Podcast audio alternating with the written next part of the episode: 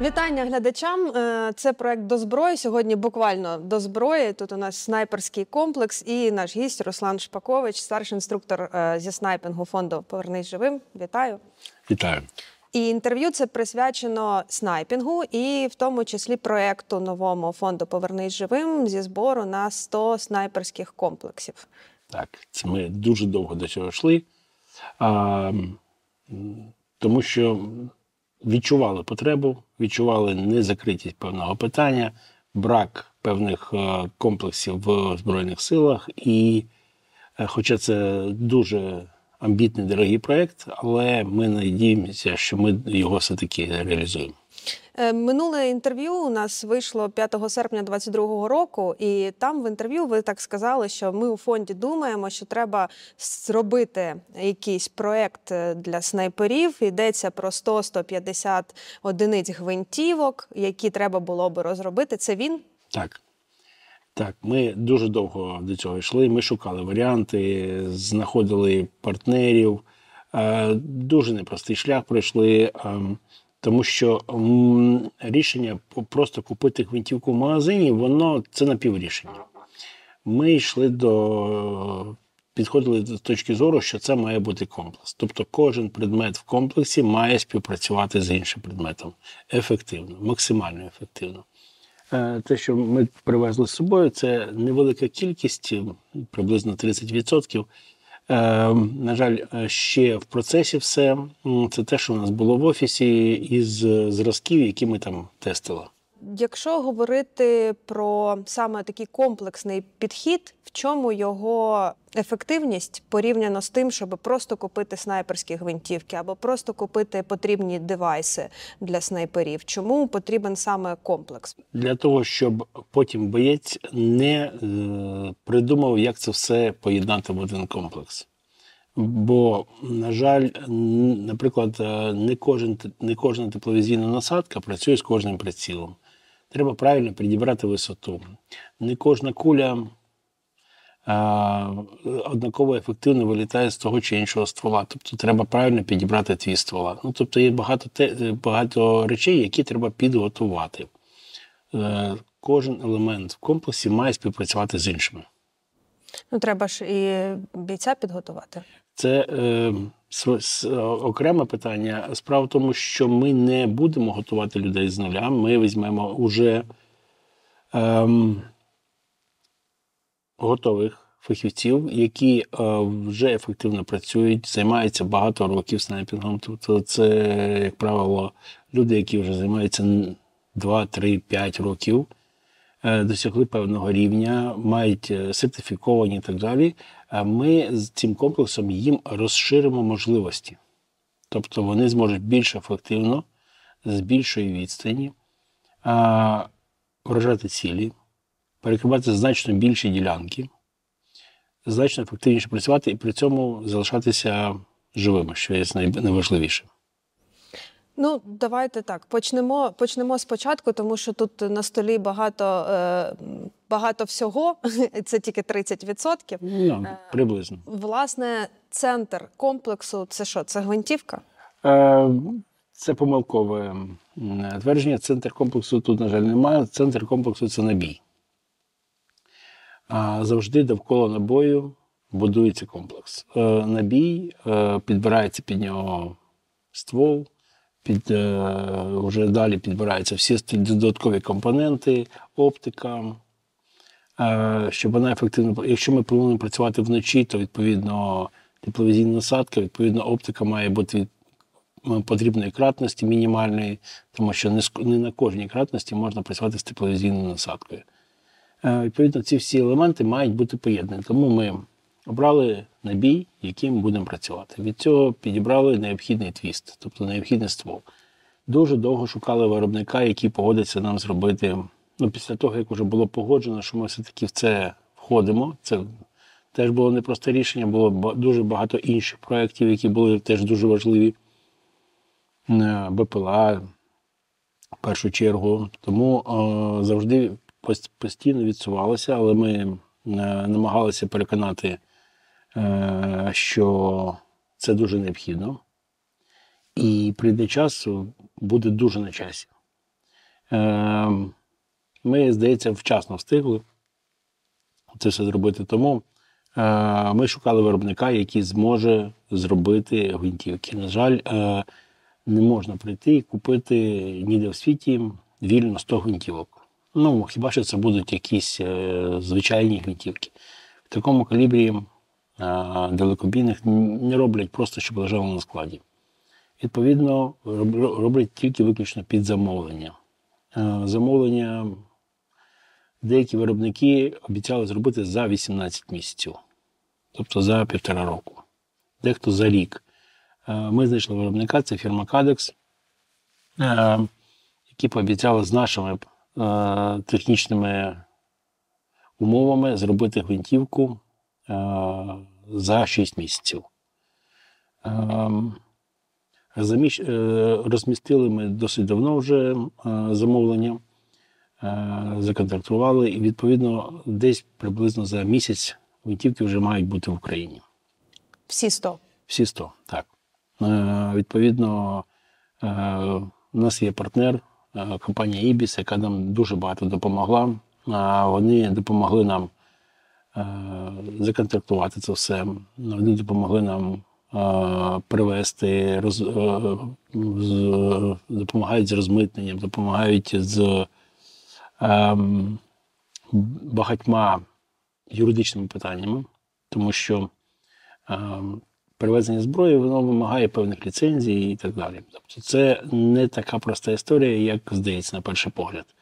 Потім ем, також е, допомогли. Справа в тому, що я відмовився е, в виготовленні, в купівлі оригінальних е, шасі. Ну, перш за все, е, питання стало в кошти.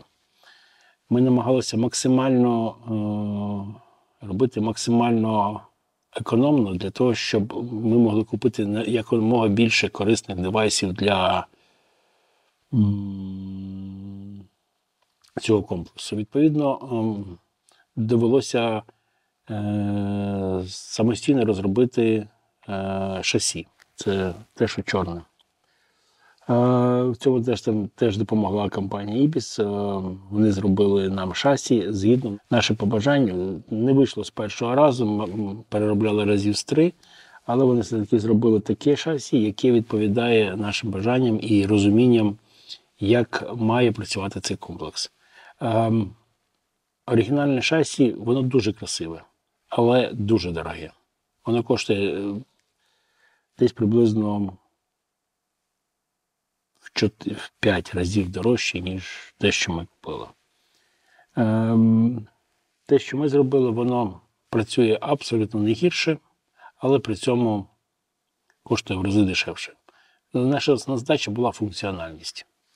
Е, так як в команді у нас е, всі стрілки е, з багаторічним досвідом, у когось різний, всі мають різний досвід, у когось там 3 роки, у когось 5 років, у когось там уже 7, у когось там 40. Е, Ми підходили до виготовлення з нашого досвіду, досвіду використання в бойових діях, максимальна функціональність, максимальна простота, максимальна ефективність, при цьому мінімальна ціна. Е, Саме таким чином е, народився цей комплекс в цілому. Е, Компанія Кальдекс пішла далі. Вони навіть зареєстрували таку нову торгову назву, тому що це, цей комплекс має зашифровані ініціали фонду Comeback Alive, CBA. CBA Shadow. CBA Shadow. Іменно саме такої назви не було. Вони зареєстрували нову назву і е, е, всі магазини, наприклад, вони зробили з нашим вже видавленим логотипом. Ну, тобто, це дуже приємний підхід е, компанії е, канадської, хоча треба віддати належне. Це перш за все заслуга саме Ібіса, що вони допомогли їм домовитись з компанією, бо це була найкраща пропозиція на ринку за цей термін часу. А з кого ви обирали? Хто ще був? Ем, британці відмовились зразу. Ем, фіни також просто відмовились в виробництві комплексів. Е, Були ще американські компанії, наприклад, Macmillan. Це досить дуже відомий виробник, але їх термін виробництва був мінімум 18 місяців. А відмовили через що? Через е, те, що це ну таке специфічне замов в Україну? В Україну, так. Да. Британці ми розглядали варіант за Accuracy International. Це теж топовий виробник, один з найкращих в світі. Там, правда, щоправда, значно більша ціна, але було б менше трохи допрацювань, але значно більша ціна. Ем, принаймні в два з половиною рази. Але там ну, практично відмовились. Тому е, це питання не розглядалось. Е, Так само, як Макмілан, там зовсім інша ціна була. Ми розглядали і кастомні варіанти, але там теж були терміни 12 місяців, 10 місяців. І е, враховуючи невеликий розмір тих майстерень, які це американських, які пропонували, що вони готові зробити, ми не були впевнені, що вони витримають термін. Тобто 10-12 місяців це досить умовно, враховуючи, що це було не виробництво, а це було, як би сказати правильно, майстерні, ну, кастомні. Вони роблять дуже якісну зброю. Нема до цього питань взагалі якісь нарікань. Е, Можливо, вони були б навіть кращі, ніж Кадекс, але там термін знову ж таки був два рази довший. Ми намагалися саме підготуватися на кінець цього року. Фактично, ми вкладаємося в термін, тому що інтенсивність бойових дій вона зміщується в сторону е, зупинки лінії фронту. Тобто в багатьох місцях вже з'явилися е, такі досить широкі смуги. І дистанції робочі, де можна працювати більш-менш комфортно снайпером, це якраз дистанції 1800 метрів. Тобто зараз є багато ділянок, де там снайпера працюють і 500, і 600, і 300, ну тобто різні дистанції. Але ці, ці по-перше, ці, ці ділянки вони дуже небезпечні. І кожен раз е, снайпер ризикує. Ми намагаємося все-таки зберегти життя наших бійців. А по-друге, е, на дуже багатьох ділянках комфортний постріл вже десь можна робити на дистанціях навіть більше двох кілометрів. Відповідно, ми якраз встигли з таким комплексом на цей проміжок часу, де він буде найбільш ефективним. Центр комплексу це набій. Е, Що це за набій?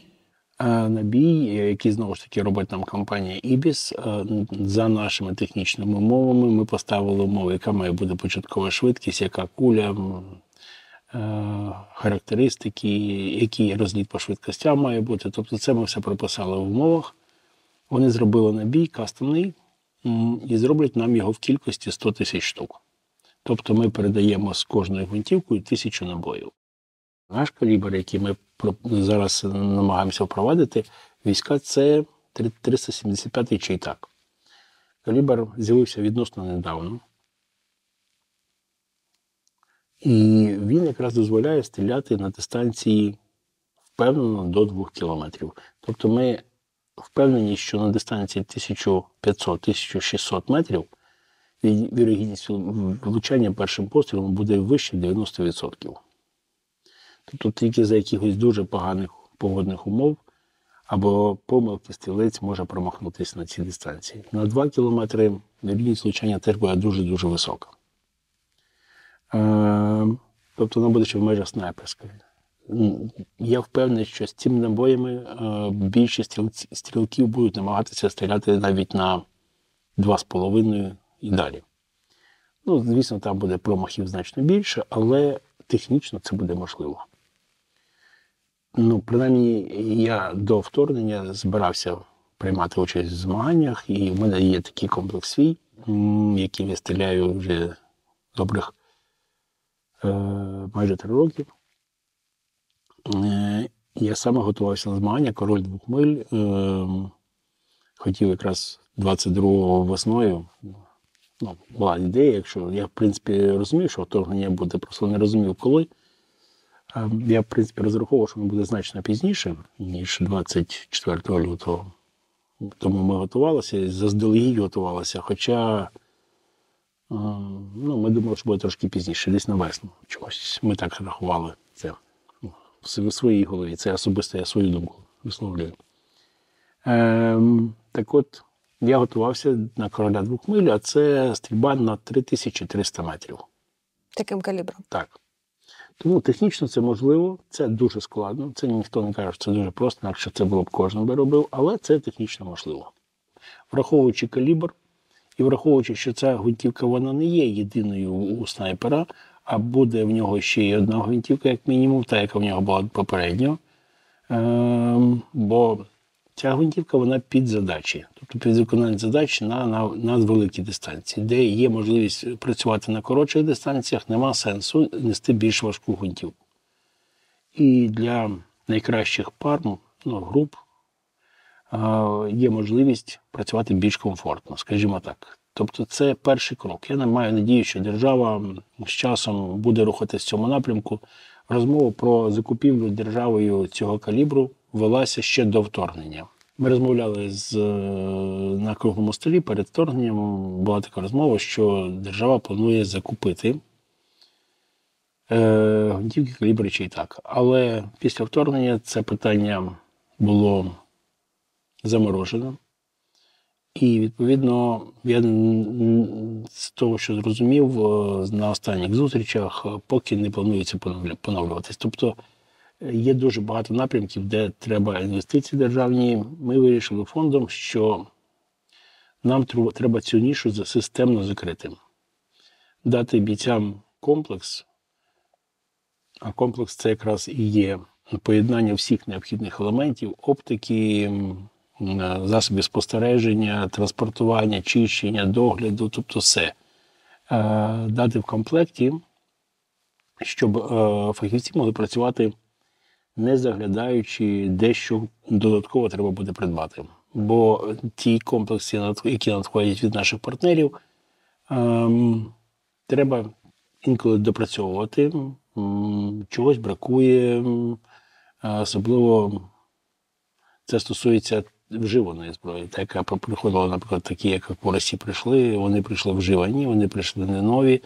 А, інші гвинтівки, які прийшли нові, вони були більш-менш укомплектовані, але знову ж таки потрапили війська не в комплекті. В зв'язку з тим, що логістика була дуже складною, привозилось все в окремих частинах, щось приїхало раніше, щось пізніше. І так вийшло, що, що приціли роздали, наприклад, раніше, ніж роздали гвинтівки. І так вийшло, що, що дехто отримав е, гвинтівку без приціла, або без сошок, або без глушника, або ще без чогось. Бо воно вже було видано раніше іншим підрозділом. І так вийшло. Комусь дали приціл, комусь гвинтівку. Ну і Трошечки потім. бардак. Да, це була історія не дуже приємна. Тому ми будемо передавати все в комплекті зразу одним пулом. З підготовкою щонайменше два тижні, збори. Це будуть фахівці, ми будемо їх знайомити з комплексом. І з кожним елементом, який передається, ми будемо розказувати, як ми це планували використовувати, як ми це бачимо, будемо допомагати їм налаштовувати. І вони мають поїхати за два тижні повністю підготовленими, готовими до виконання завдань.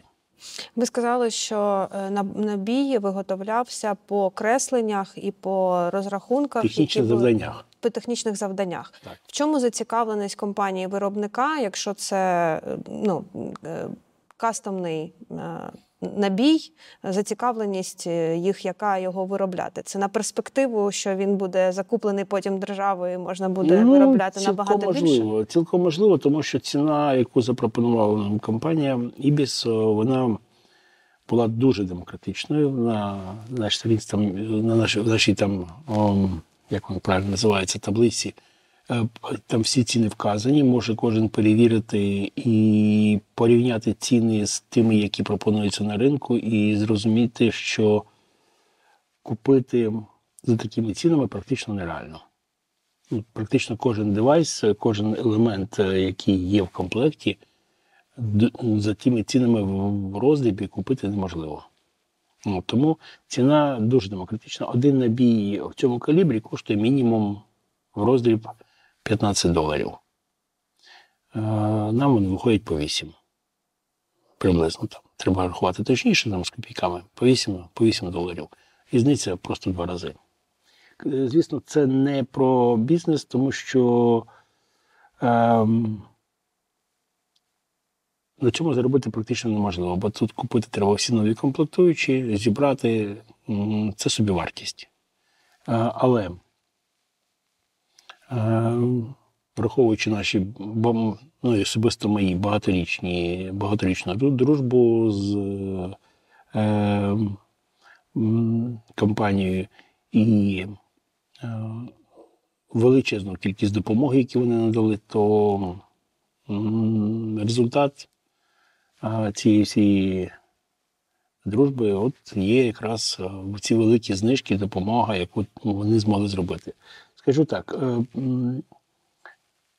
самостійно ми могли б теж привести, ну, теоретично, але це зайняло б нас величезну купу ресурсу. Вони розвантажили нас е, з всіх юридичних і правових питань, які могли б бути при привезенні цього всього. Тут я питаю е, якраз до того, що бізнес це абсолютно нормально, і розвиток бізнесу це абсолютно нормально. Тому ну важливо уточнити це ж бачення просто і розвитку в тому числі. Перспектива закупівлі, звісно, є, але м, зброя.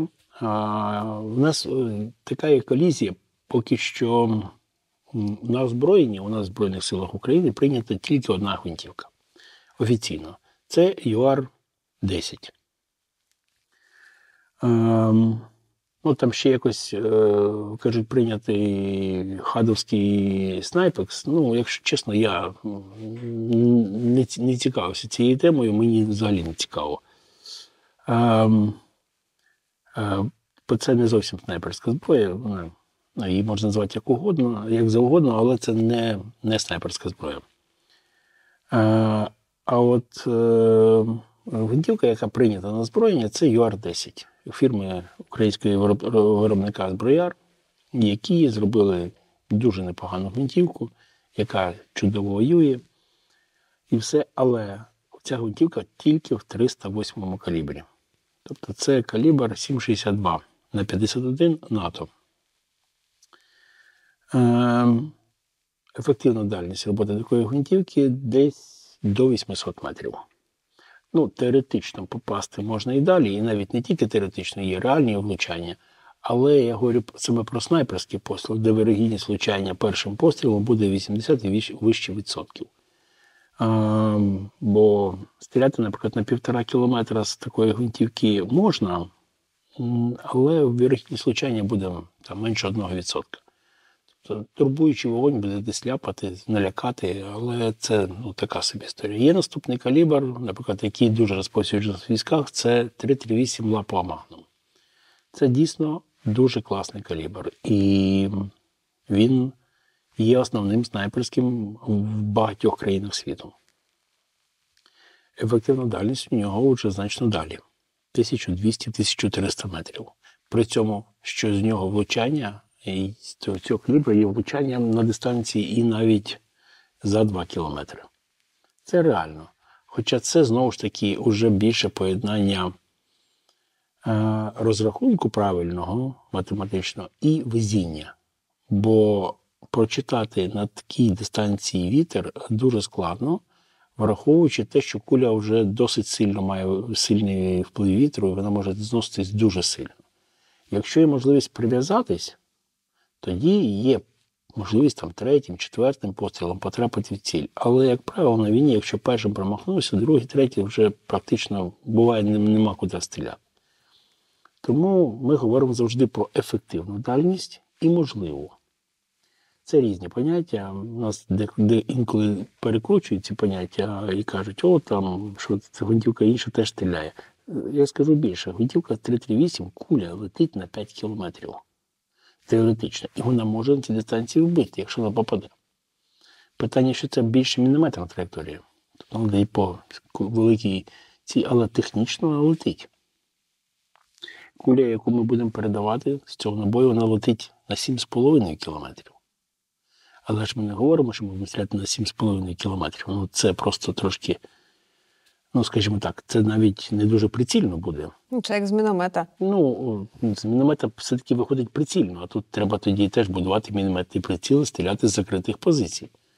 Ну, така собі історія. Результат не дуже великий, бо міномет, якщо попаде не в ціль, а десь хоча б метрів 50, може вразити уламками. А тут нічим не вразить. Ну, постріл нікуди називається. Тому ну, це розмова така собі, це теоретично. Тому у кожної зброї є ефективна дальність. Там, де вона має гарантовано влучати. За рахунку, що боєць, стрілець, снайпер не помилився. Так от, о, основна зброя є єдина. Всі решта зброї вона допущена до використання військовий час.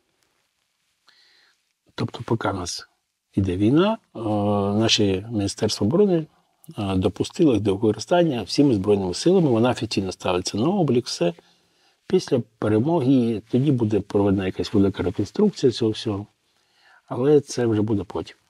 Так от, е, основний другий калібр це 338 лапова Магнум.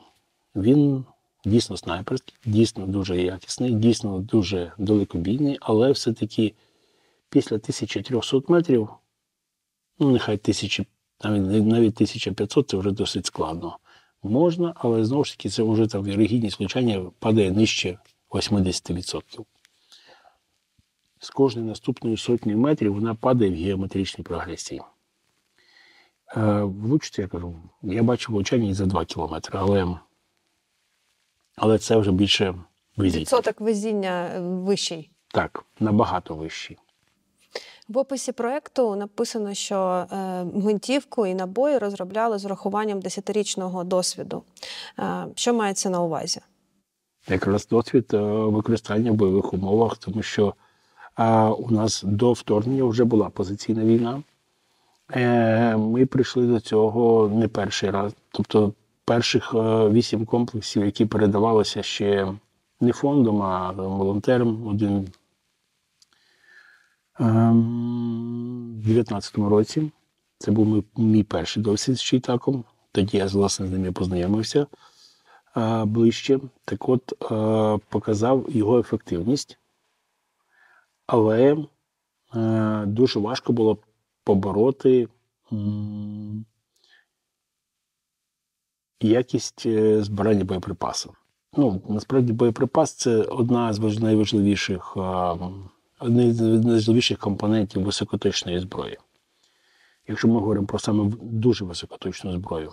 Бо, наприклад, помилка в 308-му калібрі на дистанції 800 метрів, вона не буде нести такої критичної а, різниці в влучанні, ніж помилка, наприклад, в, з набоєм на дистанції там 2 км чи 2,5. Різниця буде, ну там фактично це буде промах. А в 308 це можливо влучання тільки десь там зачепити ціль, поранити. Ну, Це теж результат, насправді. Тому тут ціна похибки просто в рази більша. Відповідно, питання до набою було дуже велике. І тоді перші експерименти, коли, коли я знайомився з цим калібром, ну, е, я підійшов з тим досвідом, який мав в збиранні більш малих калібрів. І вийшло не з першого разу. Мені тоді довелося програтися ну, близько 9 місяців, поки в мене запрацювало все, так як належить, поки я розібрався в деталях, в нюансах. Ну, тому що ем, високоточна стрільба вона не вибачає жодних помилок. А помилки були, вони були. На жаль, е, нема підручника такого, щоб він навчив, як це правильно все робити. І, і все познається в досвіді багатьох-багатьох людей. Я спілкуюся з усіма стрільцями, високоточниками в Україні і не тільки. І вони ну, де, більшості своєї відкрито діляться досвідом.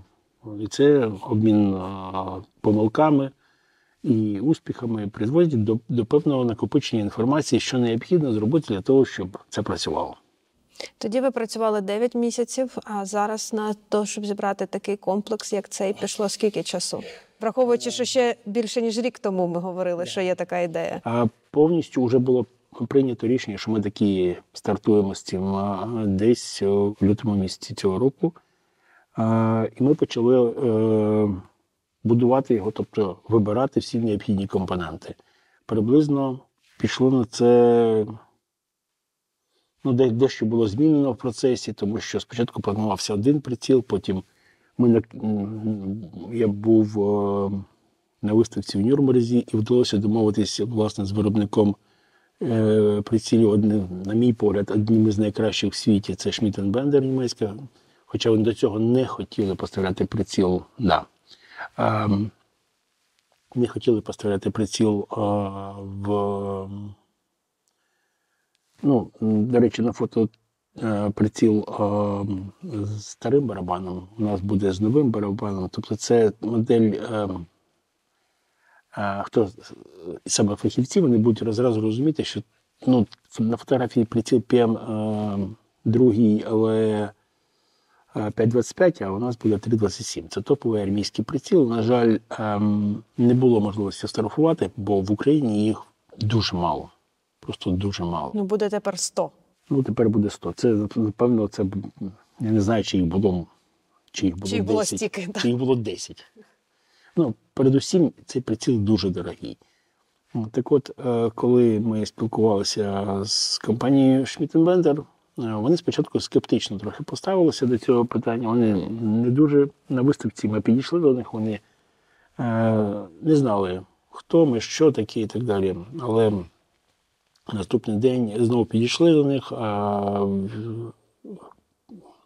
старший е, е, менеджер по продажам е, по, по роботі з корпоративними клієнтами, він е, за цей час поспілкувався з е, військовим аташе Німеччини в Україні, е, з посольством, е, знав про фонд, і ситуація в корні зразу помінялася. Він сказав, да,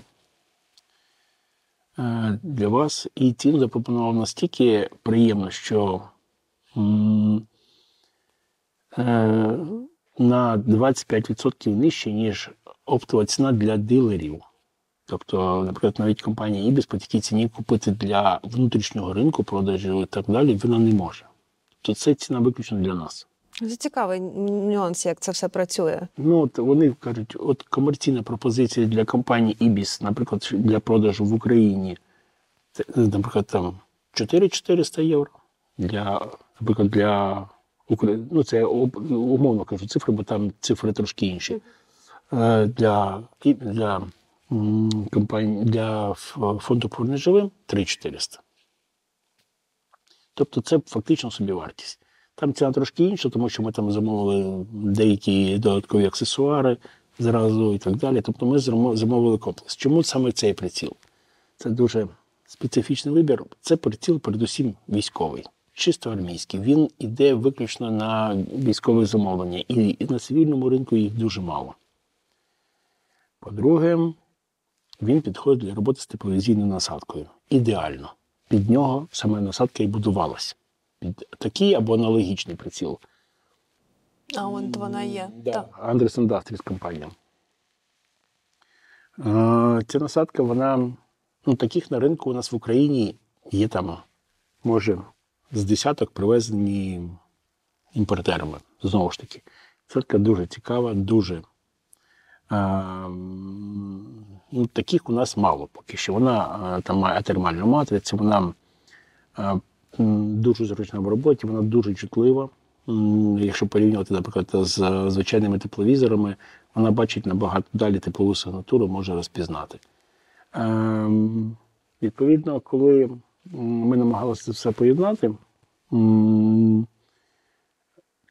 то, наприклад, ті приціли, які зазвичай нас звикли з тайпера користуватися, вони насадкою не хотіли працювати. Тобто воно не працює нормально. Ем, Цей вибір був дуже складний, непростий. Тобто я хотів ще один приціл, та фірма вже перестала працювати, тобто вони зняли свої приціли з виробництва і не випускають більше. Ну, тому це був е, дуже складний процес підбору кожного елемента.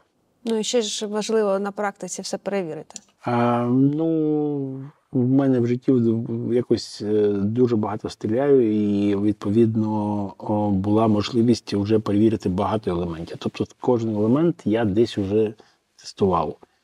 Щось мені подобалось, щось не подобалось.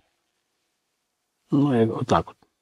Ну, снайпер, який буде застосовувати цей комплекс, е, він же ж також має навчитися всі ці е, гаджети е, поєднати і Справа в тому, що ми якраз це і покажемо. Ми не будемо, щоб вони експериментували, ми просто їм все покажемо.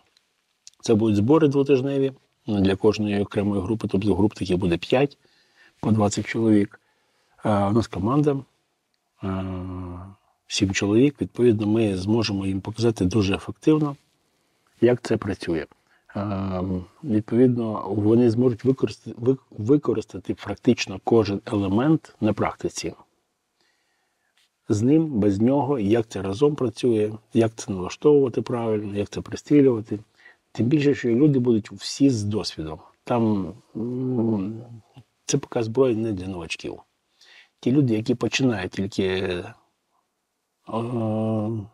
можливо, б і хотіли б, але поки це не дуже реально. Скажімо так, вчитися зразу стріляти з важкого калібра, я просто таких декілька десятків вже, напевно, бачив снайперів у військах, бо я зараз продовжую їздити по деяких підрозділах.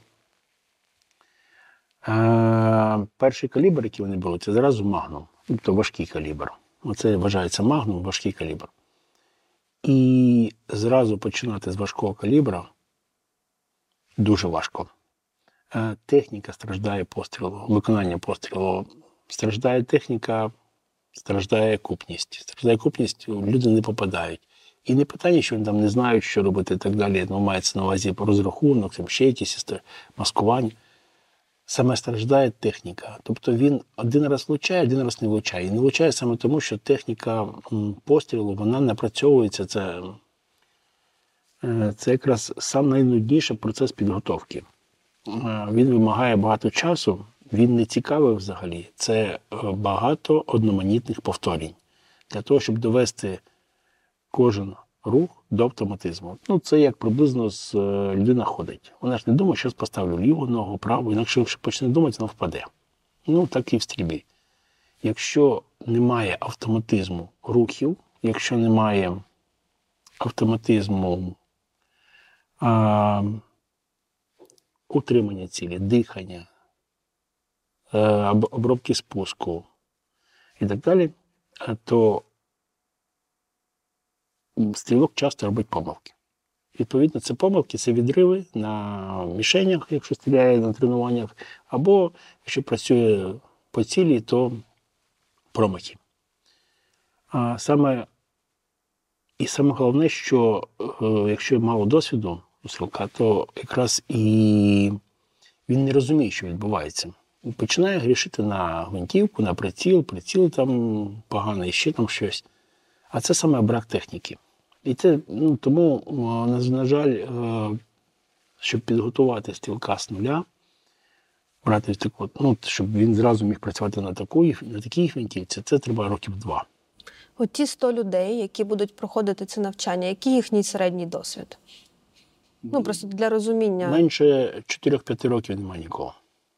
Тобто, це все люди, які, е, які воювали ще до початку повномасштабного вторгнення. Це в переважній більшості. Може, може дехто з- і прийшов з, з початком бо досить багато людей прийшло з початком повномасштабного вторгнення, які до цього моменту не приймали участь в бойових діях, але вони займалися е, високоточною стрільбою е, спортивною приймали участь у змаганнях, їздили на якісь турніри і так далі. Вони мають великий досвід стрільби. Е, Під час АТО- ну, як правило, це люди з. Мене, до речі, це питання теж дуже завжди хвилювало, цікавило, бо я сам приймав участь.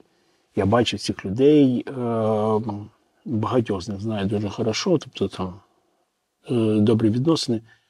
Але був приємно здивований, що більшість цих людей вони все-таки після 24 лютого не ну, переважна більшість, майже всі, скажімо так, це буде більш правильно, коректно, прийшли е, допомагати в армії. Е, якісь підрозділи, хтось навчати, хто, у кого здоров'я немає, то навчати, хто у кого є здоров'я, то і бойові підрозділи і так далі. Е, про що це говорить? Е, ну, займатися високоточною стрільбою дуже дорого. Це люди, як правило, з е, статком вище середнього. Ну, ціни просто одної, однієї гвинтівки це вже хоч приціл коштує в середньому 3-5 тисяч доларів. Гвинтівка коштує 2, 3, 4, 5 тисяч доларів. Тобто це набої, поїздки на змагання, все це, ну, це людина має витрачати на рік ну, 10-20 тисяч доларів. Не кожен може собі це дозволити. Відповідно, е, люди з статками вище середніх, е, вони все-таки, маючи досвід, майже всі, можливо, за якимось, можливо, просто про когось не знаю, за якісь невеликі виключення, але з тих, кого я знаю, з ким я тісно спілкуюся, всі прийшли або, або в навчанні е, допомагати навчати, або бойові підрозділи. І це був дуже приємний факт. Е, Тому е, дехто з них, можливо, теж буде в цих. Тому що ну, їх навчати не треба. А цих 100 людей було важко відібрати? Чи чому 100? Чому не 150, не 200? Остаточного фінального списку ще немає. Є тільки перша група поки що. І знову ж таки, до початку, е, до початку передачі, до початку, якби, початку цього курсу ще є майже два місяці. М, Тому все в житті трапляється, і це список тільки поки частин, а не бійців. Ну, є попередній список бійців, але це в першу чергу список, список частин. Дай Бог, щоб всі були здорові, але може хтось бути пораненим і так далі. Тому чому кількість 100? Ну, ми порахували можливості. Хотілося б, звісно, більше. Власні фонду. Да, да. Тому ми зараз е, побачимо, як буде реагувати суспільство, наскільки люди готові допомагати. Бо я розумію, що за цей весь час е, люди е, зібрали вже величезні кошти, і війна поки не закінчується. Вона переходить в іншу фазу, можливо, частково. Я, ну, я не думаю, що це дуже гарний сценарій для України, але, на жаль, це реальність. Відповідно, до цього треба готуватись теж. І відповідно. Е- наскільки буде реакція, наскільки люди готові будуть допомагати змінити ситуацію, бо цей комплекс якраз е, він змінить е, ситуацію на краще з наших снайперів по відношенню до противника. Справа в тому, що у противника є така зброя, і вони її використовують проти нас. Відповідно, ми маємо Відповідати. відповідати, ми маємо їх випереджати. Ем, Ми маємо надію, що ми поставимо такий кращий комплекс, ніж використовує е, Рашка. Ми до цього повернемося. Це сайт Повернись живим. Е, Ми записуємо інтерв'ю в день початку власне збору. Е, Ціль це 220 мільйонів гривень. Ну вже зібрано. Очевидно, коли ви будете дивитися е, відео, вже буде зібрано більше. Е, І тут є повністю розгорнута інформація про проекти. Власне, що купуємо. Тут є список. Та я зараз його збільшу, бо ми говоримо про комплекс. А власне, що в нього входить? Позашляховик 50 одиниць. Е, є ще Mavic е, Thermal Pro, також 50 одиниць. Та? Е, і відповідно 100 снайперських комплексів, е, 25 е, груп. Правильно? По, по два. Давайте, давайте розкриємо оцю штуку. Це буде 25 різних підрозділів. Угу. В кожному підрозділі ми будемо вибирати чотирьох чоловік, е, які будуть е, складати дві пари снайперські. Тобто кожен снайпер буде мати гвинтівку. На кожну пару ми даємо один пікап. Е, і е, все необхідне додаткове обладнання. Тобто те, що індивідуальне обладнання, воно буде йти в кількості 100 одиниць, те, що на пару 50, те, що на групу 25. Там є позиції, які по А, радар ось ось Ну, це прилад, який для налаштування комплексу він е, не потрібен кожен день. Він не коштує дорого, він не потрібен кожен день. Він потрібен тоді, Але коли, він має бути. коли перевіряється набій, коли треба перевірити швидкості початкові для того, щоб правильно налаштувати балістичні таблиці. Тому кожна позиція продумана так: на комп, на групу, на пару, на, один, на одного снайпера.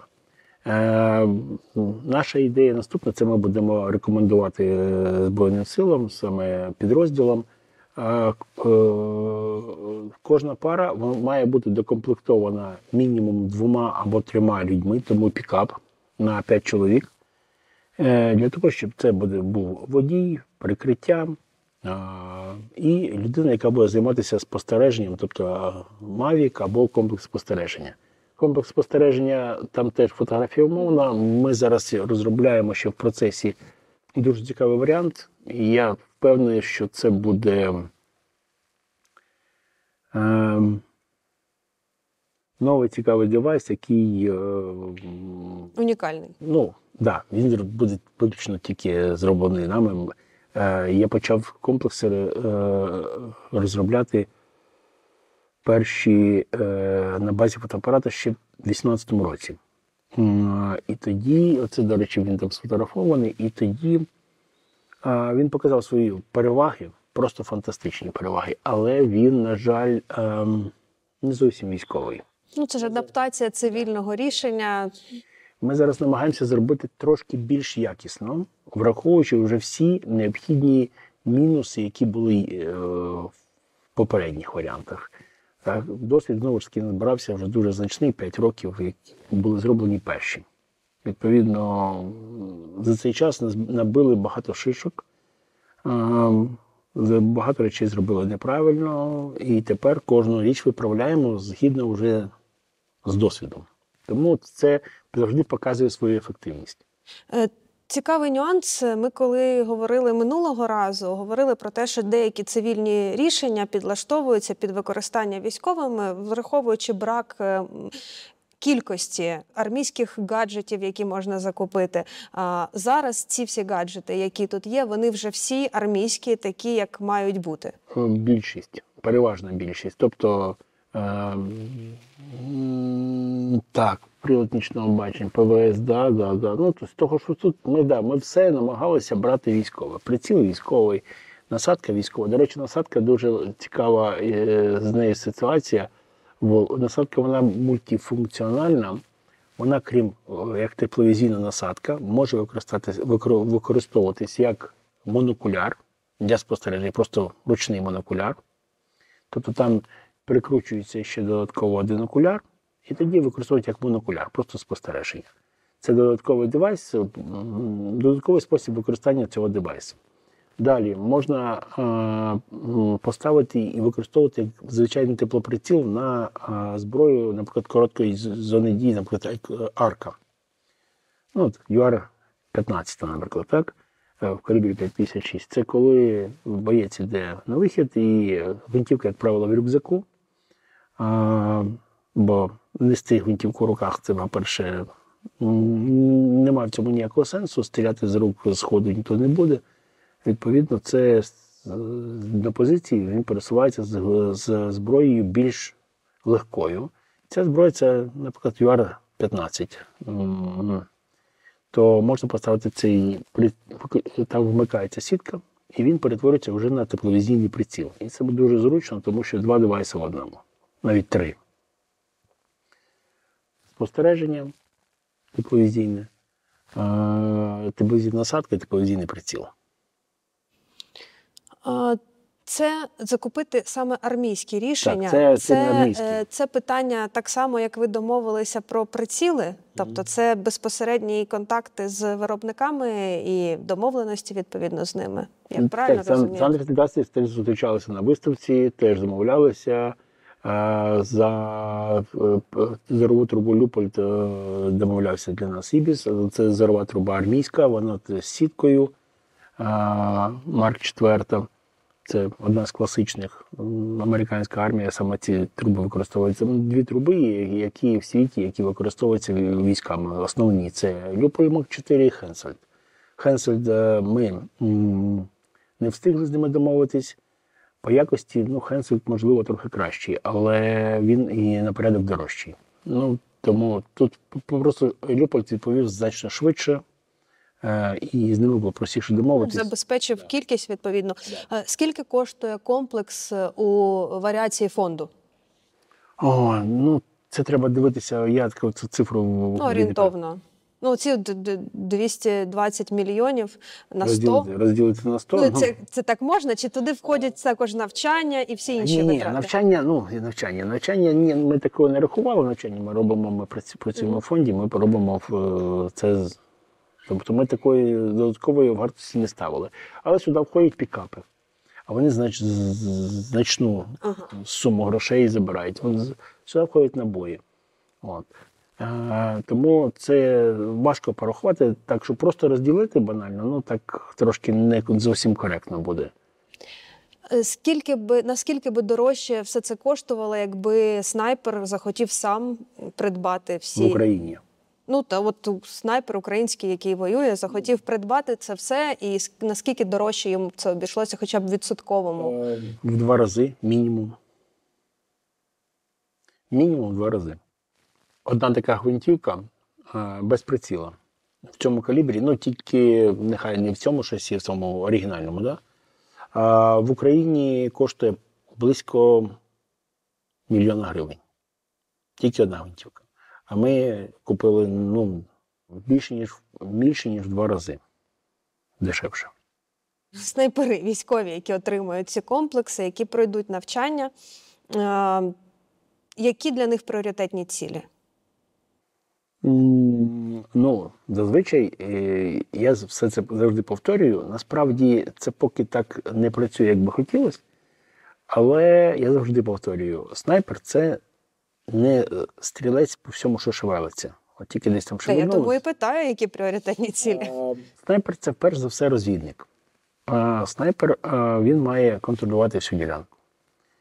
Е, Бачити, що відбувається довкола. І чим далі він знаходиться, тим більше він бачить. Е, Маю на увазі ширше у нього поле зору. Якби має знаходитись згори над цим всім, ну, образно, тому що якщо знаходиться реально згори, то туди буде все прилітати, тому так це теж не дуже добре. Але при цьому робити постріл в найбільш відповідний момент, тоді, коли це дійсно необхідно, коли е, постріл може змінити ситуацію. Хоча м, ну, пріоритетні цілі, командування, командири, кулемети, кулеметники. Е, це ті, хто можуть нанести найбільше е, гранатометники, знову ж таки. Е, Постріл з гранатомета може нанести багато шкоди. Відповідно, снайпер може гранатометника знищити до того, бо він має в цей момент піднятися. Відповідно, він може знищити гранатометника і врятувати бойову машину, наприклад. А для цього він має контролювати всю ділянку. Це не просто, це складно. Відповідно, для цього саме є комплекс спостереження, тому що приціл ем, це засіб для влучного пострілу, але не для спостереження. Бо спостерігати в приціл дуже довго, безперервно, дуже важко. Ну, Скажімо так, мало реальна історія. Ну іноді спостерігати треба три доби. Ну. Не будеш три доби дивитися в приціл. Е, Це знову ж таки там певні чергові міфи по три доби, поки що. е, Можливо, там і і були якісь ситуації окремі, але це все-таки єдиничні випадки. А, як правило, Та навіть там 10 годин дивитися в приціл. Ну, інша Це, справа. теж Ну, ні, ні, це, це нереальна історія. Після цього снайпер нікуди не попаде. Буде втомлене око настільки, що постріл буде неефективним. Ну, скажімо так, скоріше за все не попаде. Може повести, але ем, спостерігати в екран в рази просто легше. Навіть там треба змінюватись. для цього потрібний комплекс, який розробляється. Да, да. Він, е, ну, тобто є три варіанти рішення. Е, Такі, як би я хотів, і два такі, які вже готові. О, То якщо ти Кія Бог хотів, він, ми випробуємо його десь на наступному тижні, покаже свою ефективність, він буде. Не, не, не покаже, ми повернемося до попереднього варіанту, який вже був готовий. Він дуже ну, вже все розроблено, там тільки питання виготовлення всіх необхідних комплектуючих, замовлення і так далі. Час у нас є, ми якраз встигаємо. 100 підготовлених снайперів. Таких а, це достатньо, скільки треба, і е, як з цим працювати.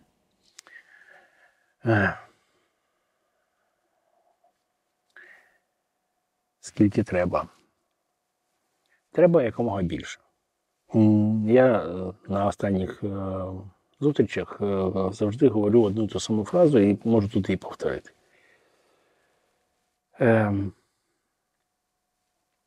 Я дуже маю надію, що наше суспільство зрозуміло, з ким ми маємо справу, хто наші сусіди. Відповідно, більшість людей після перемоги, а можливо і до перемоги, можливо, вже почнуть купувати зброю. І не просто її купувати, а вчитись її використовувати, стріляти. Не обов'язково купувати найдорожчі снайперські комплекси, можна купити дешевший. Е, А головне вчитись з нього стріляти чим більше людей буде, які вміють стріляти, тим буде краще. Те ж саме стосується снайперів. Чим більше ми будемо мати якісних підготовлених фахівців, тим буде кращий результат. Мені важко порахувати, який е, відсоток е, знищують снайпера е, живої сили. Звісно, це не так ефектно, як коли працює Хаймарс, і він знищує зразу там одним залпом там, півтанкової колони. Ну, це трошечки інші е, задачі, інші цілі. Але е, снайперський вогонь ніхто не відміняв. Це і е, така ситуація, коли противник не може підняти голову, коли не може нормально Щоб пересуватися. запустити FPV-дрон. Це вже інша ситуація. Це додаткова. FPV-дрони це нова, е, відносно нова, скажімо так, тактика ведення бою. Е, Недавно хтось мені сказав, що рахували вартість. Навіть якщо розкласти вартість комплексу і вартість FPV-дрона, то різниця буде в 5 чи в 8 разів щось таке е, з гвинтівки буде дешевше застрелити. Просто е, там є плюси, є мінуси. FPV-дрон працює далі. Е, гвинтівка не може стріляти на, на 4 кілометри. Ну, це, скажімо так, скоріше Виняток. виняток, чим правило. FPV-дрон для нього це нормальна дистанція. Але вартість більша. FPV-дронів ми теж не можемо купити там мільйон. Це не дуже просто. Ну, принаймні, фонд навряд чи таке потягне, а держава поки ще більше на словах це все робить. Тобто я поки я суджу більше, звісно, по тому, що купує держава для снайперів. Ем, те, що купує держава, це, скоріше за все, е, просто крадіжка грошей. Тому що там, наприклад, була закуплена в цьому році партія гвинтівок 100 штук по астрономічно завищеній ціні.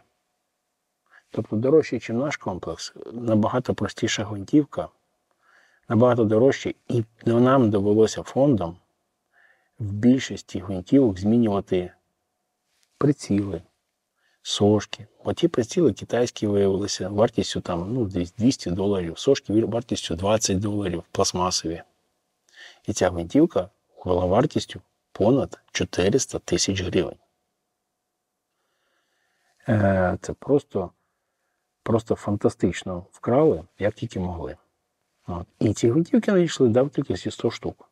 І закупили. Хотіли купити ще 500. Слава Богу, вчасно зупинили цей процес, бо там ну, зараз там займається ДБР, але я думаю, що нічого там не, не виникне. Тому е, поки що держава е, в першу чергу єдине, що робить, отримує матеріально-технічну допомогу. Я не знаю, які закупівлі ведуться, бо вони ведуться не всі прозоро. Наприклад, хто куп, як купили, хто вибирав ці гвинтівки, який тендер, нічого. Просто виділили кошти, купили. Ну, і вірогідніше за все, отримали якусь там дуже немалий відкат, тому що там різниця в ціні просто фантастична. Якщо цю гвинтівку купити просто в тому комплекті, який вона прийшла, просто в магазині, без знижок, без нічого, з податками, з усім, і заплатити, розмитнити все, то вона вийде десь там 4 тисячі доларів. А її купили за понад 10. Там 12 десь приблизно. Ну от, і вся різниця. Я якраз е, хотіла запитати стосовно того, що такий комплекс снайперський е, в його е, комплектації.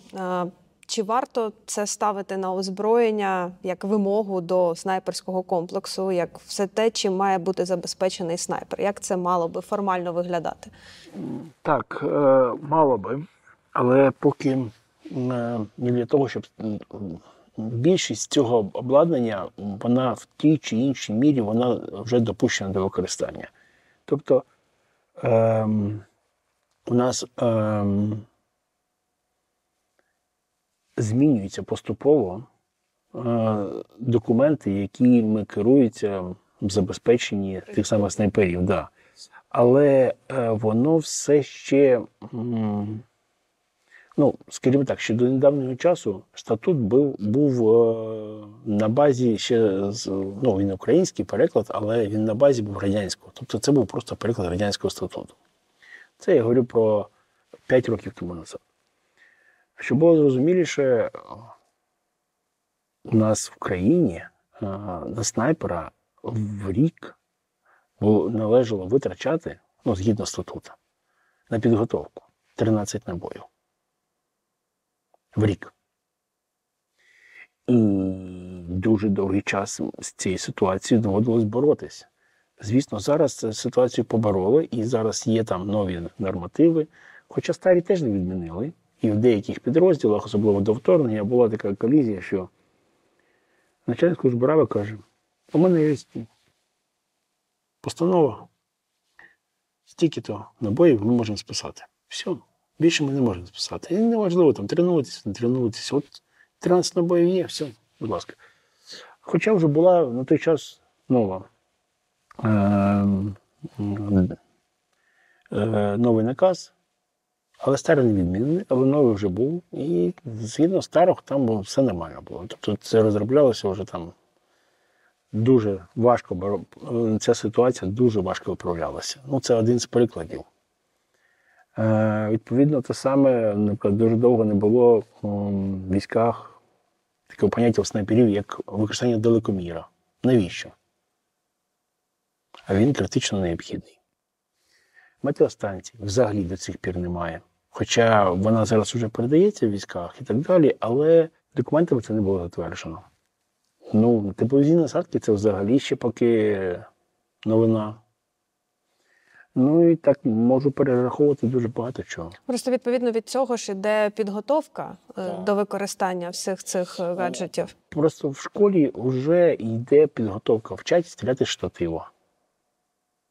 Вчать використовуватись метеостанції, вчать користуватись далекоміром, і так далі. А от е, документів, які б це регулювали, на- ну, до недавнього часу ще не було. Можливо, щось останнім часом змінилося. Я там не відслідковую останні ну, після вторгнення, я нічого не відслідковую. Ну, Документ бюрократія. Так, але до цього моменту там було дуже все, ну, дуже все повільно, так скажімо. Зміни відбувалися дуже повільно. Е, Ми боролися за школу, за те, щоб зробити з неї окремий центр, а не частину якогось там навчального центру великого. Щоб, він, щоб цей центр був не тільки центром по навчанню, а й центром по забезпеченню, тому що інструктора в школи краще знають, е, кому що, скільки, в якій кількості необхідно, тому що вони цих людей готували. Вони були, мали, по ідеї, так як ми це собі уявляли, тому що я приймав участь майже у всіх е, цих е, змінах.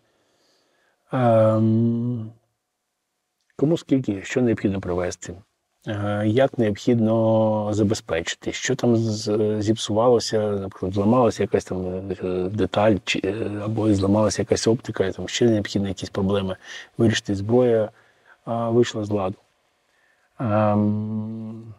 Допомогти з ремонтом. Хоча, знову ж таки, це ще чергове питання, яке поки що не вирішено. У нас в країні немає Майстерні. поки майстерні військової, яка могла ремонтувати зброю. А цивільні майстерні не мають права ремонтувати зброю, яка прийнята на озброєння. Або допущена до використання, яка стоїть на балансі військової частини. І ми маємо проблему. І знову ж таки, в школі ми намагаємося зробити центр е, по обслуговуванні снайперської зброї, оптики. Це питання важке, воно вирішується дуже повільно, тому що не на часі, не вчасно, не зараз, а ті гвинтівки, які надійшли, хоч вони і волонтерські, бо ті гвинтівки, які прийняті на озброєння м, UR-10, вони обслуговуються компанією виробником зброярем. Але вони обслуговують свої гвинтівки.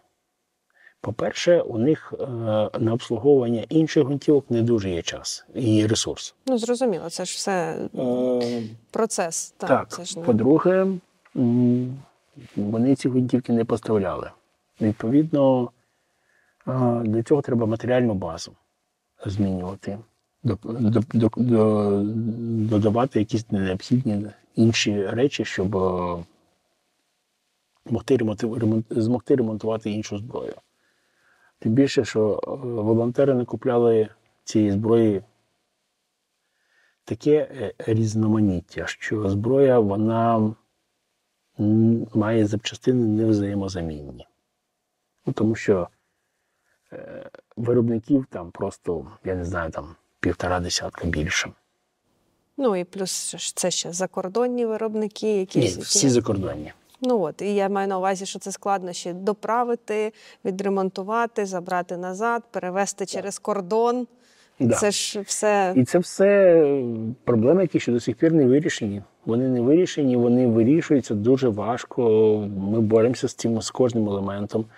Е, Ми фондом дуже багато намагаємося допомогти побудувати цей центр.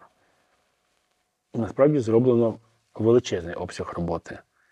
Е, Але це черговий виклик е, доробити центр до того рівня,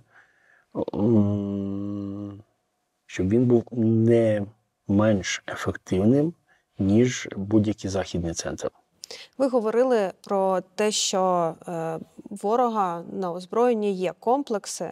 Ну, потужні, серйозні, з якими вони працюють. Цей комплекс, е, його мета створити такий паритет по ефективності да, роботи снайпера. Відповідно, питання в тому, що е, які засоби дозволяють оцей паритет е, створити? Тобто, що саме додає оцієї доданої вартості до якості роботи? Ем, паритет, ну, передусім, е, 100 комплексів це м, немало. Ем, у противника все-таки таких далекобійних комплексів теж не тисячі. Це ми б відчули. Ем, хоча вони мають набагато більше можливостей. Е, Передусім, це державна програма. За рахунок того, що це рішення. Але снайперський комплекс це не тільки якісне обладнання. Хоча я впевнений, що ми будемо мати, будемо попереду, тому що я знайомий з їхніми комплексами. Передусім, це комплекс гвинтівка Лобаєва. Ем, на неї дуже багато нарікань. У самих військових е, противника на неї дуже багато нарікань, дуже багато виставляють вони відео. А, в інтернеті е, трапляються, там в Ютубі і так далі. Всюди можна побачити це. Е, Передусім тому, що ми, як стрілки, розуміємо, що ну, команда, я і там, і ті люди, які мене підтримують, е, розуміємо, що ці гвинтівки, вони, ну, заводська гвинтівка, будь-яка заводська гвинтівка потребує певного допрацювання. Для того, щоб вона працювала дійсно як кастомний комплекс, або кастом це індивідуальна збірка, яка коли- робиться виключно під е, певного стрілка.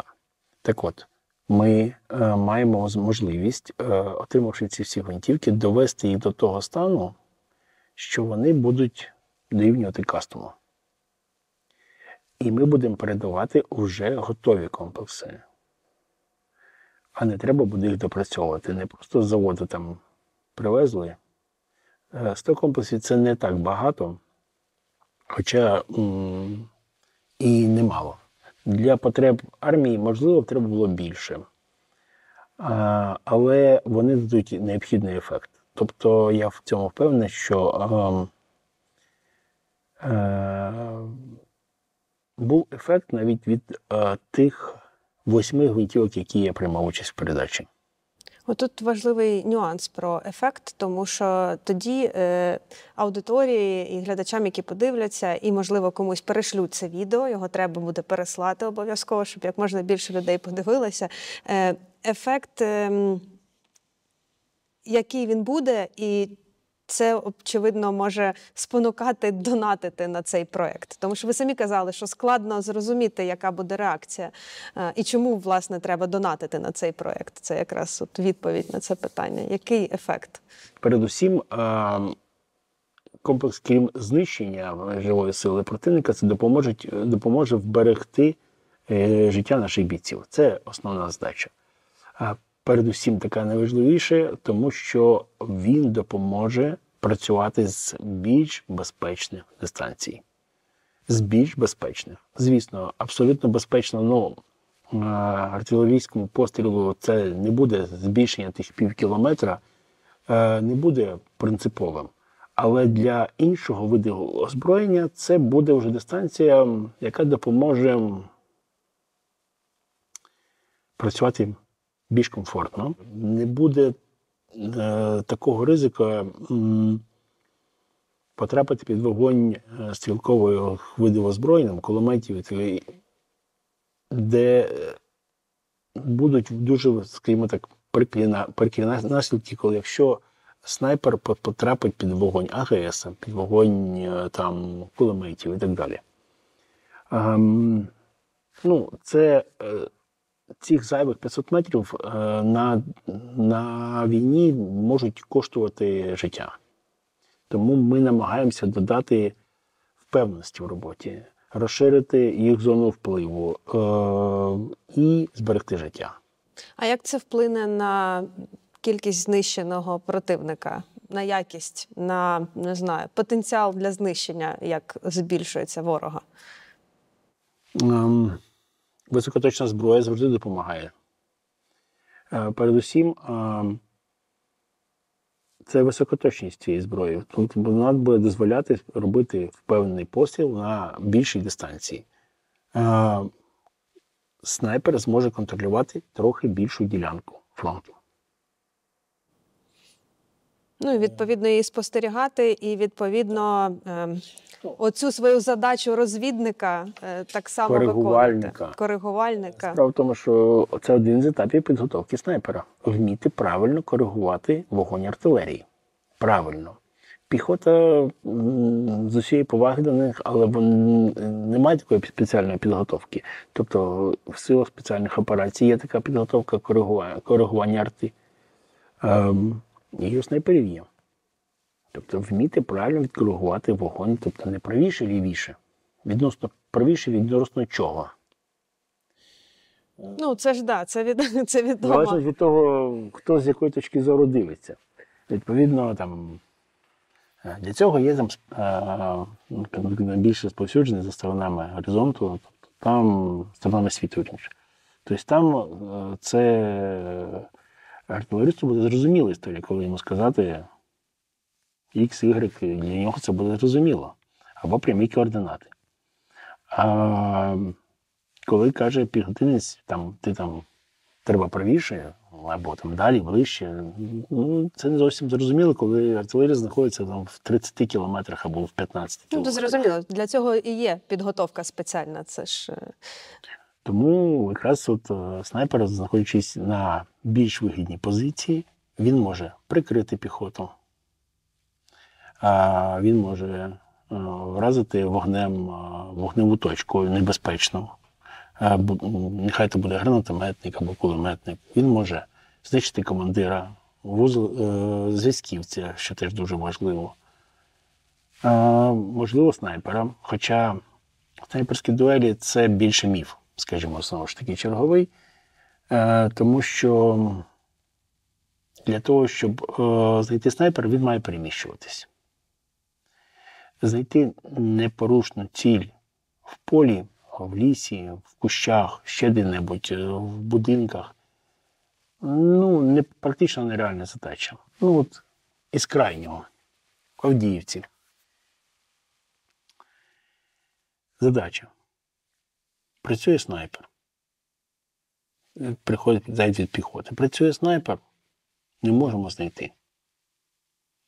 Присилають третій полк спецназу хлопців. Вони приїхали, подивились. Ну, каже, дивіться, ми поставимо тут зараз камери, будемо спостерігати. Ну, можливо, день, можливо, два. Має хтось виходити, щоб вони вели вогонь. А, можливо, тоді ми побачимо. Ну, це так. На живця ловити це дуже дорого. У нас же нема без, без, без цих е, бійців, яких не шкода. Відповідно, як можна ще інакше побачити, якщо будинок в ньому скількись там вікон. Ну, треба будинок або весь класти, там великий будинок. І жодних інших ознак немає. Поки вони не почнуть переміщуватися і з'являться якісь теплові сигнатури, щоб тепловізори побачити, чи ще як вони яким-небудь чином. А якщо вони лежать замасковані там або сидять із, і вони не ведуть вогонь, зрозуміти, в якій саме, з якого саме вікна вивівся вогонь, неможливо. До моменту початку переміщень. Тому так виявили. ні, ну це не зовсім реальна задача. Ну треба живця тоді запускати. Ну а як? Ні, просто сказали з крайнього, то я думала, що може ну, Ну це просто з крайнього досвіду якого ж. От я приїхав, ми зараз ділилися, ну каже, приїхав. Ну от люди не розуміють інколи, навіть командири, як використовувати. Вони можуть, е, е, довго спостерігаючи за ціллю, виявити, звісно, рано чи пізно, враховуючи те, що в них є необхідні засоби, рано чи пізно вони б змогли, напевно, виявити. Напевно, скоріше за все. Але це могло б коштувати чимось чиє життя. Ем, Просто прострілювати, скласти весь будинок. Ну, але це теж непроста задача. Все-таки це не маленький будиночок, це великий дев'ятиповерховий будинок. Ну, та ну зрозуміло. Тут же ж е, засоби оцінюються, все оцінюється. Це Да. ж комплексне Тобто, рішення. Ну, насправді тут ми говоримо, як зрозуміти людям, наскільки це потрібно. Якщо інколи командири не розуміють, військові не розуміють, як правильно використовувати снайперів. Ем, ну, це є чергова знову ж таки проблема, з якою ми намагаємося всіми засобами боротися, але е, виходить не все. На жаль, дуже далеко не все виходить і. Ем, Хотілося б е, в майбутньому, е, щоб команди- командири отримали, я не знаю, ну, якісь хоча б настанови, як ефективніше використовувати снайперів, які задачі е, для снайперів реальні, які абсолютно нереальні. Наприклад, така задача, як стрільба по антенам, вона настільки безперспективна, е, що інколи дивуюся, що такі задачі взагалі ставлять. Ну, антенна. Що таке антенна? Це тарілка, наприклад, або там вона може бути прямокутна, або якось іншої форми, неможливо, немає значення. І якщо в ній зробити ще одну дірку, ну, попасти в неї, а, нічого не відбудеться. Вона буде так само працювати, як працювала. Тобто це ніяким чином на її ефективність роботи не вплине. А, звісно, можна знищити її, але антенна коштує дешевше, ніж FPV-дрон.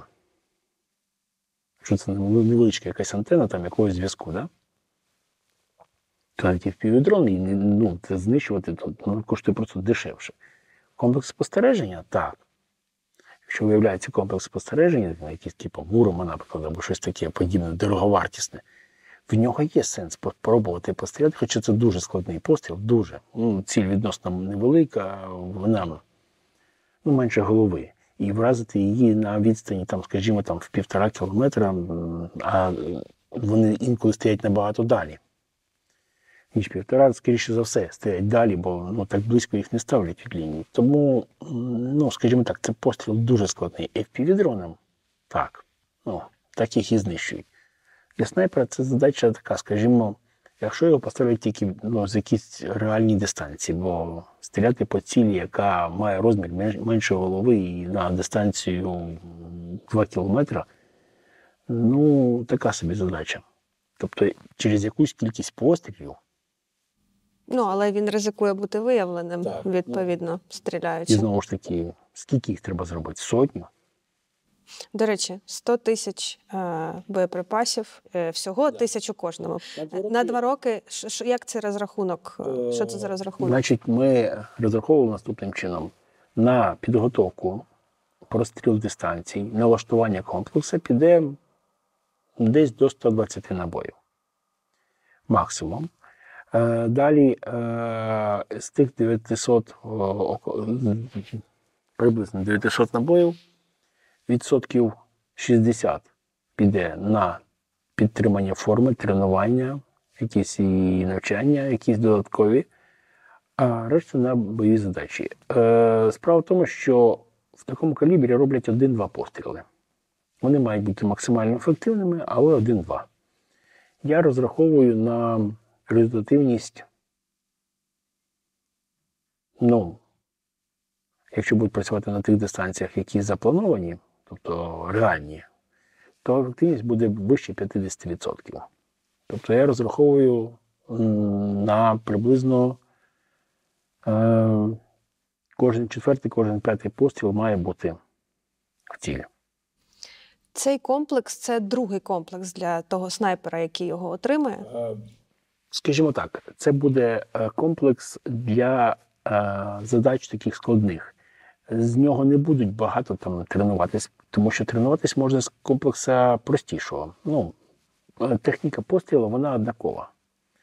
З цього будуть періодично перевіряти тільки налаштування, що все працює. Тобто це треба зробити там декілька пострілів, ну там 2-3 постріли на тиждень на різній дистанції, перевірити, от, що, все, що все працює, що все добре. І гвинтівка готова до виконання задачі. Це не треба робити там 10 пострілів. Достатньо 2-3 постріли. Тренування можна зробити з е, 308 або з 338, там зробити 15 пострілів, наприклад, з ті. Бо навіть з 338 не варто робити більше. В цьому немає ефективності. Там 100 пострілів нічого кращого не зроблять, крім контузії для стрілка. Тому що кожен постріл з такого калібра це міні-міні контузія. Е, Після 10 пострілів вже важко, фізично важко. Тому 2-3 цього більш ніж достатньо, але вони мають бути максимально підготовленими. Відповідно, е, ну, я стріляю, от я, наприклад, е, за 3 роки своєго, свого 375-го зробив десь до тисячі. До тисячі. При цьому всьому, що я все-таки стріляю з нього. Я більше не про тренування і підготовку, а саме про використання вже в бойових умовах. Тобто це другий комплекс під конкретну задачу, складну. е, Ну і відповідно про з того всього, про що ми проговорили. А як ця задача? Ну це командир ставить відповідну задачу. Хто вирішує, яку гвинтівку застосовувати? Снайпер вирішує самостійно. Справа в тому, що він оцінює можливості зброї і розуміє, що на цій дистанції йому необхідна більш далекобійна або, наприклад, е, погодні умови. Це такий е, вітер е, дуже сильно зносить пулю, І враховуючи це, цей набій буде більш стійким до вітра. Звісно, він, теж впливає вітер на кулі такого калібра, але все-таки на певній дистанціях значно менше. І відповідно вірогідність влучання значно зростає. Відповідно, снайпер вирішує сам. Я впевнений, що всі постріли за 1300 будуть виконуватись виключно з цього комплексу. Я впевнений, що е, в реальності буде наступне. Це ми так розрахували, що це буде мінімум, але в реальності буде наступне. Ми проведемо тренування, простріляємо дистанції. Тобто, для чого це необхідно? Для того, щоб перевірив снайпер, що всі поправки в нього працюють, які йому введені, бо гвинтівка від гвинтівки будуть мінімально відрізнятися. Ну, на жаль, не буває так, щоб вони були абсолютно однакові. І до певної дистанції, там, скажімо, до кілометра, поправки не будуть різнитись. Але далі, можливо, там один, два кліка, три кліка різниці. А на дистанції 2 кілометри, 2 кліка а, приціла це десь приблизно 40 сантиметрів. Це вже може бути промах. Відповідно, тут кожен має стрілець перевірити, як працює його комплекс. Е, Навчання е, триватиме два тижні. Так, збори. Це називаємо це по-спортивному збори. Добре, Е, е, коли навчені снайпери з цим комплексом будуть на фронті? Тобто це через два тижні ці чи, чи їм треба буде якась самостійна додаткова Ні, підготовка? ні, ні. Вони б, е, ми будемо викликати їх з, з, з передових інколи підрозділів, в залежності від того, де знаходиться їхній їх підрозділ. Е, Ми будемо викликати їх е, там, в тому місці, де ми будемо проводити, бо це ще не обов'язково буде там, скажімо, ну, поки це тримається в таємниці, де буде Ну зрозуміло, та й не треба, мабуть, казати. Е, Ми будемо викликати їх, вони будуть приїжджати, проводити з ними збори, вони будуть повертатися в свою частину. Якщо частина буде проводити в цей момент бойові дії, значить вони зразу будуть починати працювати. Так, цікава е, тема і складна. Е, Ми, як мілітарний, точно будемо слідкувати за тим, як проект буде розвиватися. І всі ми завжди підтримуємо е, ініціативи Повернись живим і повідомляємо. Відповідно, як тільки ми побачимо перші передані гвинтівки снайперам. Ми про це повідомимо так само. Ну я сподіваюся, що може ще й не одне відео буде присвячено цій темі, тому що складно, важливо, е, але потрібно. Тому донатьте е, на Повернись живим, донатьте на е, цей проект, на підтримку снайперів, тому що ну, це професійні, складно навчені військові, які можуть застосовувати Дуже багато часу займає навчання. Ну от і так з нашої розмови звучить так, що навчатися потрібно постійно. Немає Все такого. життя. Немає такого, щоб підготовлений і Я почав займатися стрільбою з 82-го року і продовжую навчатись. І навчати. І навчати, але і навчатися. Я вивчаю нове, постійно щось цікавлюся. Ну, нові Знаходжу- з'являються якісь гаджети. Ну і нові засоби використання, і нові техніка стрільби там і так далі. Я все вивчаю. Наприклад, раніше не було стрільби з штатива, а зараз штатива стрільба йде 90%. І мені довелося е, самому повчитись, щоб зараз е, е, допомагати іншим. Ну, стрільба штатива це складний елемент. Дуже складний, особливо якщо стрільба відбувається з такого потужного магнума. Не все вийшло з першого разу, і в мене не, не все виходило. І зараз ми знайшли спосіб, де спосіб, де це виходить більш зручно, більш ефективно. Ем, Потім е, нам колеги показали, як вони це роблять. Ем, І скажу чесно, підхід їх взагалі був дуже цікавий, і мені дуже сподобалось. Я скажу, я зараз планую взагалі, щоб впроваджувати таку історію. Та багато що треба впроваджувати. Тому що, ну, насправді, е, я дуже довго борюся з е, тепловізійними прицілами. Для снайпера, на мій погляд, на моє тверде переконання, тепловізійна насадка більш правильно. Це більш точно. Це в рази більш точно. Але переконати інколи е, деяких снайперів важко, бо тепловізійний приціл це простіше. Але він менш ефективний в день. Відповідно, ну, це окрема розмова, і, і, до речі, це буде тема, можливо, наступної зустрічі, якщо буде у нас можливість така. Бо якраз ми фондом почали закупівлі тепловізійних прицілів і насадок е, уже армійського типу. Що теж співпраця з виробником, відповідно, перемовини. І Це вони зробили ти- по масштаб. тих, по тих завданню, тобто ми дуже довго а, і по техзавданню зробили. так. Ага. зараз там доробляють вони деякі позиції, і ми і вони вже готові нам десь е, на кінець січня, можливо, поставити теплоприціли, теплонасадки. Е, такі, щоб ми вже могли їх передавати в війська, а не адаптувати цивільні. А ці прилади це для кого будуть? Е, ні, це буде е, забезпечення загалом війська, бо в цей проект вже все є. Ну, все відібрано. Тобто Мгм. тут дозувати все ми не будемо. Це буде більше вже під е, просто війська е, під зброю там 308, 338, 50 калібр, ну, в залежності. Шукайте на сайті фонду проект Гнів Пречистий і в соцмережах. Е, І дякую, пане Руслану. Завжди раді бачити в нас в студії. І ця розмова не вичерпна, просто очевидно. Дякуємо вам дуже. І Дякуємо всім, хто нас дивився. Фонд Повернись живим е, і підписка на мілітарний. Тут гроші не треба, просто підписатися достатньо, а гроші на е, Повернись живим і на гнів пречистий. Дякую. Дякую.